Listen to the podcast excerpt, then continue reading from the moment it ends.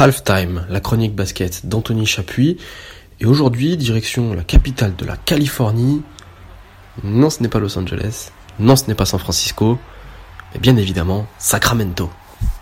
La dernière fois que les Sacramento Kings étaient en playoff, Twitter venait à peine d'apparaître sur nos ordinateurs et Shaquille O'Neal était encore en NBA. Une éternité, mais surtout un record en NBA et en sport américain de manière générale.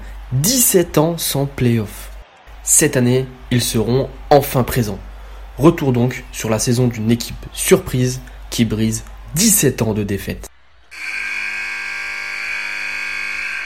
La saison 2022-2023 des Kings commence réellement lors de la saison précédente. Alors dans le bas de tableau de la conférence Ouest, un échange important va totalement changer le visage de cette équipe. Le jeune Tyrese Halliburton, 12e choix de la draft 2020, prend ses bagages direction Indiana en échange de Domantas Sabonis. Le pivot lituanien, ancien All-Star sous le maillot d'Indiana, débarque alors en Californie. Un joueur de 2m08 capable de défendre son cercle, prendre du rebond, mais aussi s'écarter et shooter à mi-distance, ça ne peut faire que du bien à cette équipe. On n'avait pas vu un pivot All-Star dans la capitale californienne depuis Demarcus Cousins, resté 7 ans entre 2010 et 2017, et à l'époque, ben, toujours pas de playoff.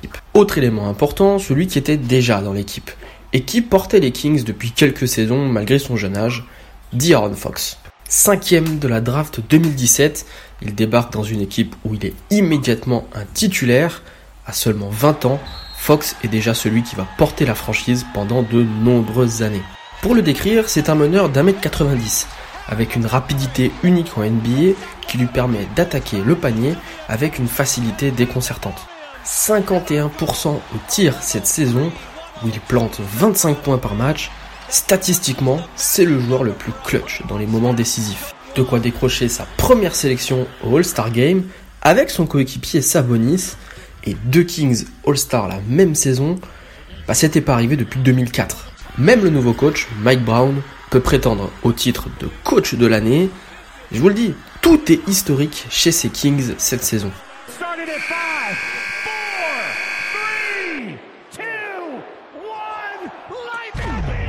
Troisième de la conférence Ouest pour l'instant, Sacramento est assuré de jouer les playoffs dans quelques semaines.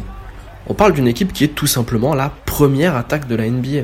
C'est un peu plus compliqué défensivement, mais il y a une telle vitesse de jeu qui permet à l'équipe de marquer énormément de points. D'ailleurs, la victoire contre les Clippers, 176 à 175, deuxième total de points le plus important de l'histoire, confirme une équipe ultra redoutable offensivement. Bon, faudra quand même s'activer en défense pour les playoffs. Hein. Mais Sacramento va pouvoir compter sur un point essentiel. Son public. Ils n'ont pas vu les playoffs depuis 17 ans, ben du coup ils en profitent pleinement. Le Golden One Center est une ambiance incroyable, couronnée par le laser les soirs de victoire. Le laser, c'est quoi? C'est un immense laser violet allumé par un joueur dans la salle qui teinte le ciel de Sacramento les soirs de victoire.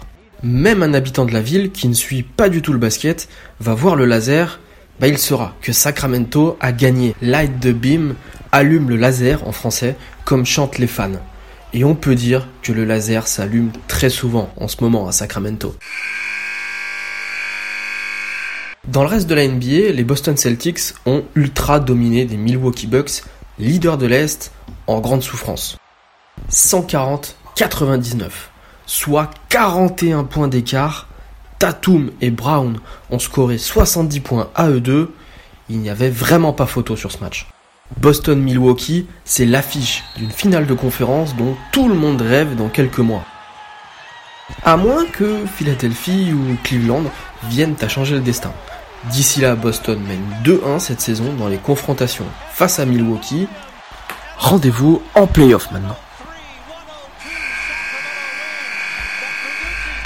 C'est tout pour aujourd'hui et rendez-vous vendredi prochain pour un nouvel épisode de Halftime.